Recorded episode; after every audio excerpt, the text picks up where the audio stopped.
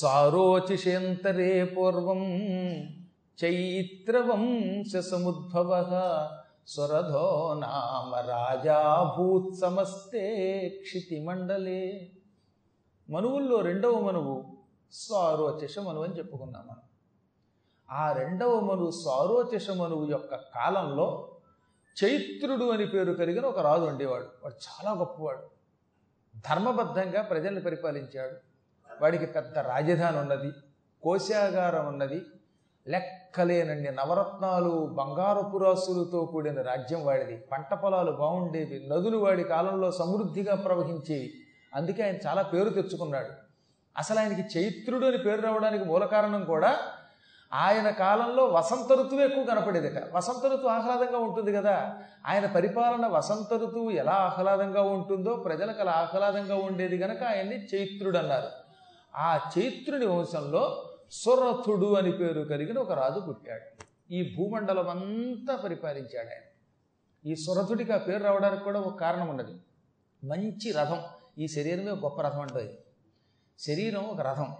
ఈ రథానికి పది అంగాలు ఉంటాయి అవే మన శరీరంలో ఉన్న పది ఇంద్రియాలు. రథానికి అంగాలు ఉండాలిగా కాడి ఉండాలి చక్రం ఉండాలి ఇరుసు ఉండాలి చుట్టూ బద్ది ఉండాలి సారథి ఉండాలి పగ్గాలు ఉండాలి ఇలాంటి పది అంగాలు ఉంటాయి.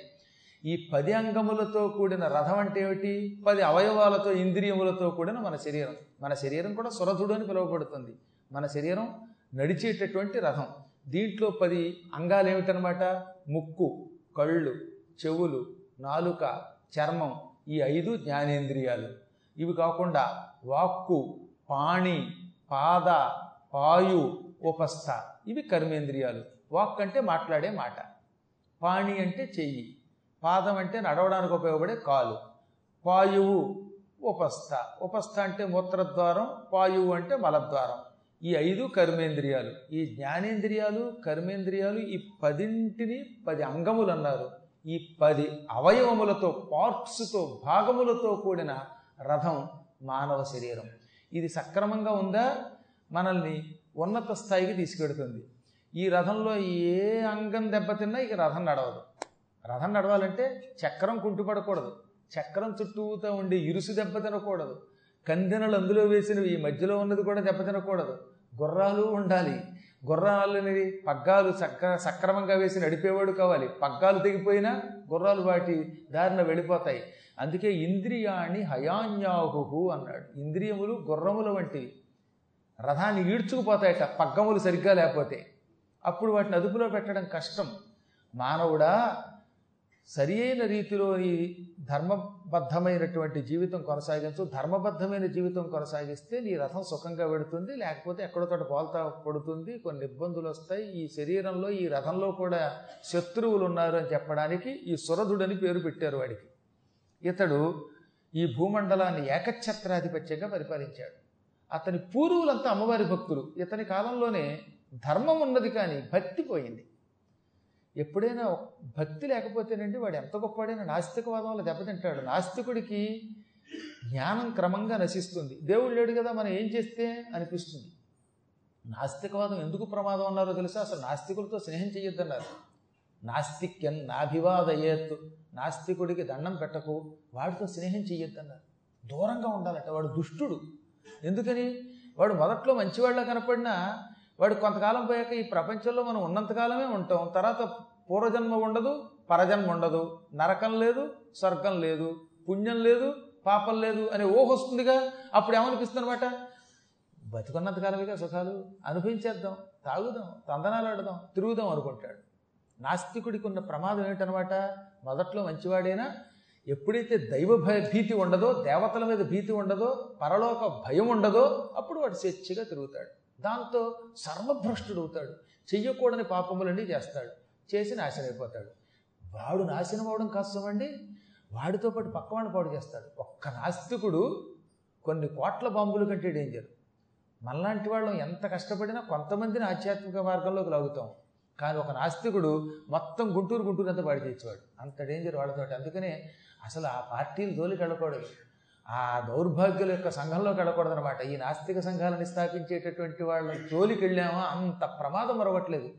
ఈయన దగ్గర పూర్తిగా కాదు కానీ అమ్మవారిని వాళ్ళ పూర్వీకులు స్తోత్రం చేసిన రీతిలో స్థుతించకుండా కొంచెం దూరం పెట్టాడు. ఇక్కడి నుంచి మొదలవుతుంది పతనం. ఎప్పుడైనా సరే ఎవడైతే భక్తి విహీనుడవుతాడో పరలోక చింత ఉండదో అటువంటి వాడి క్రమంగా కష్టం వస్తుంది. మొదట్లో బాగానే ఉన్నది ధనం ఉన్నది కోశం బాగుంది మంత్రులు బాగున్నారు ఆయనకి భార్య ఉన్నది సంతానం ఉన్నది హాయిగా జీవితం సాగుతూ ఉన్నది. ఆయన కూడా పరిపాలన చాలా బాగా చేశాడు. తస్య పాలయత సమ్యక్ ప్రజా పుత్రానివ ఊరుసాన్. ఔరసాన్ పుత్రానివ అన్నాడు. తన పెంపుడు బిడ్డల్లాగా కన్న బిడ్డల్లాగా ఆయన పరిపాలనలో ప్రజల్ని చూసుకున్నట్ట. అంటే సురథుడు పరిపాలనా విషయంలో ఏమీ లోటు చేయలేదు. కన్నబిడ్డల్లాగే పరి ప్రజల్ని పరిపాలించాడు. ఆయన కాలంలో ప్రజలు సుఖంగా ఉన్నారు. ఇలా ఉండగా ఈ భారతదేశం మీదకి ఎడారి భూముల నుంచి ఆ ప్రాంతం నుంచి కొంతమంది అడుగుపెట్టారు. ఆ ఇసుక భూముల నుంచి కొంతమంది అడుగుపెట్టారు. అక్కడి నుంచి అడుగుపెట్టిన వాళ్ళకి కోలా విధ్వంసులు అని పేరు. బభూవు శత్రవోభోపాహ కోలా విధ్వంసినస్తదా అంటోంది సప్తశతి. కోలా విధ్వంసులనే కొంతమంది శత్రువులు ఇతని దగ్గరకు వచ్చారు. ఇంతకీ కోలా విధ్వంసులు అంటే ఎవరు? పందులు చూస్తే అసహించుకునేవాడు వాళ్ళకి పందులు అంటే కోపం గోమాంసం తింటారు పందులు తోలికెళ్ళరు అన్నమాట వాళ్ళకి. అలాంటి ఎడారి నుంచి వచ్చేటటువంటి ఒక ప్రత్యేకమైనటువంటి జాతి వాళ్ళు వచ్చారట. పందులను అసహించుకునేవాళ్ళు పందుల్ని వేటాడేవాళ్ళు వీలున్నంత వరకు పంది కనపడకుండా చూడాలనుకునేవాళ్ళు పంది పేరు ఎత్తితే మండిపడేవాళ్ళు నందిని మాత్రం పీక్కు తినేవాళ్ళు. అయిన ఒకనొక జాతి వాళ్ళు హఠాత్తుగా అసంఖ్యాక సైన్యంతో ఎడారి భూముల నుంచి పవిత్రమైన ఈ ఆర్యావర్తంలోకి అడుగుపెట్టారు వాళ్ళకి ఇక్కడ బాగా సంపద ఉందని తెలుసుట.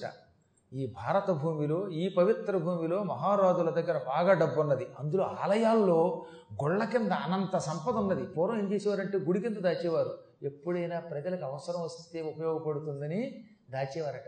ఇప్పుడు అనంత పద్మనాభ స్వామి దగ్గర అనంత సంపద ఎలా వచ్చింది? మహారాజులు అక్కడ దాచారు.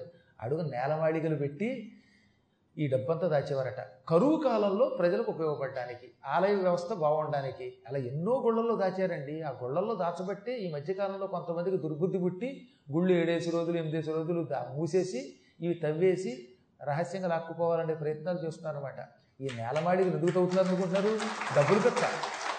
పాపం ప్రాచీనమైన కట్టడాలు గుళ్ళు ఎందుకు పడగొడుతున్నారంటే అందుకే. అలా పడగొట్టిన వాళ్ళ వంశాలు నాశనం అయ్యాయి. నెత్తురుకు ఎక్కువ తెచ్చారు వాడు. తెలుసా మీకు? చాలామంది నేను చూశాను. అత్యంత ప్రాచీనమైన దేవాలయాలు ఉంటాయి అటువంటి వాటికి సంపదల కోసం వెళ్ళారా? నిధుల కోసం తవ్వకం సాగించారా? వాళ్ళు ఎవ్వడూ బాగుపడరు. అక్కడ దిగ్బంధనాలు ఉంటాయి అష్ట దిగ్బంధనాలను వేస్తారు. ఎనిమిది దిక్కుల్లోనూ మంత్రపూర్వకంగా అక్కడ నుంచి డబ్బులు బయటికి తీయకుండా దిగ్బంధనం చేస్తారనమాట ఆ దిగ్బంధనం చేసిన చోట కనుక మనం వెళ్ళి తవ్వడం మొదలు పెడితే భయంకరం అది. అసలు ఎందుకు వచ్చిందండి ఈ నిధులు పెచ్చ? భగవంతుడు మనకి ఏదో ఇంత జీవితం ఇచ్చాడు. అది దేవతల సొమ్ము. దేవతల సొమ్ము దేవతలకు దక్కాలి. అందులో ఒక్క రాయి కూడా మనకు ఉపయోగపడదండి. నాలుగు రాళ్ళు వెనకేసుకుందాం అనుకుంటున్నాం కానీ మనం పరుల సొమ్మే పాము అని చెప్పారు. అందులో దేవతల సొమ్మ. దేవతల సొమ్ముని అనుభవించినవాడు దేవతల భూములు. దాన్ని తను ఆక్రమించుకున్నవాడు కౌలుకు తీసుకుని దేవతలకి ఆ సొమ్ము కట్టకుండా దానిని శాశ్వతంగా తనది చేసుకున్నవాడు దేవతలకి సంబంధించిన ఆస్తిని తన ఇళ్ళలో కలుపుకున్నవాడు వీళ్ళు ఎవ్వళ్ళు పది కాలంలో బాగుపడరు. రెండు సొమ్ములు జోలికి వెళ్ళొద్దన్నాడు. దేవతలు విప్రులు. విప్రులు అంటే వాళ్ళు ఆవులు కూడా లెక్కనమాట. బ్రాహ్మణాశ్చైవ గావశ్చ కులమేకం ద్వధాకృతం బ్రాహ్మణులు గోవులు ఒకప్పుడు ఒకటే. కానీ యజ్ఞముల కోసం ద్విధాకృతం బ్రహ్మదేవుడు రెండుగా విభజించి ఇటు గోవులు ఇటు విప్రులు పెట్టాడు. ఏకత్ర మంత్రాస్తిష్టంతి హవిరేకత్ర తిష్టతి. మళ్ళీ బ్రాహ్మణుల్ని ఆవులుగా గోవులుగా విభజించి బ్రాహ్మణుల దగ్గర మంత్రం పెట్టి ఆవుల దగ్గర ఈ మంత్రముతో వ్రేల్చే నెయ్యి పెట్టాడు. ఇటు నెయ్యి ఇటు మంత్రం పెట్టి ఈ రెండింటిని రక్షించండి అన్నాడు. ఒకవైపు దేవాలయాలు పెట్టాడు. ఈ దేవతల సొమ్ము ఈ విప్రుల సొమ్ము నిప్పు కంటే ప్రమాదం.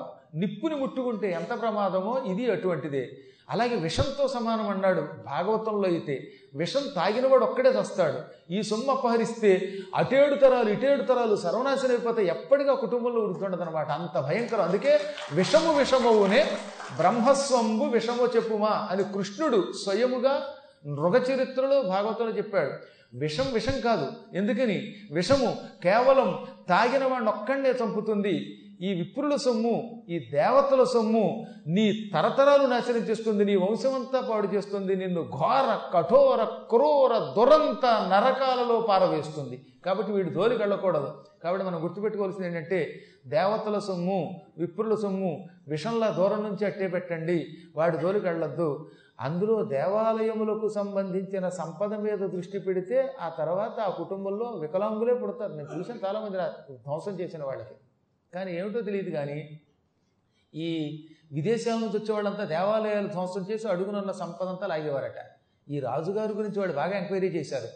ఈ రాజుగారి రాజ్యంలో సంపద అంతా భూగర్భాల్లో ఉన్నది. ఆ భూగర్భాల్లో కొన్ని దేవాలయాల కింద ఉన్నాయి. కాబట్టి ఈయన్ని మనం జయిస్తే ఈ సంపద అంతా మనకు వస్తుందనుకుని వీళ్ళు చాలా కుట్ర చేశారు. ఆ కుట్ర ఫలితం ఏమైందో రేపటి రోజు కార్యక్రమంలో తెలుసుకుంటాం.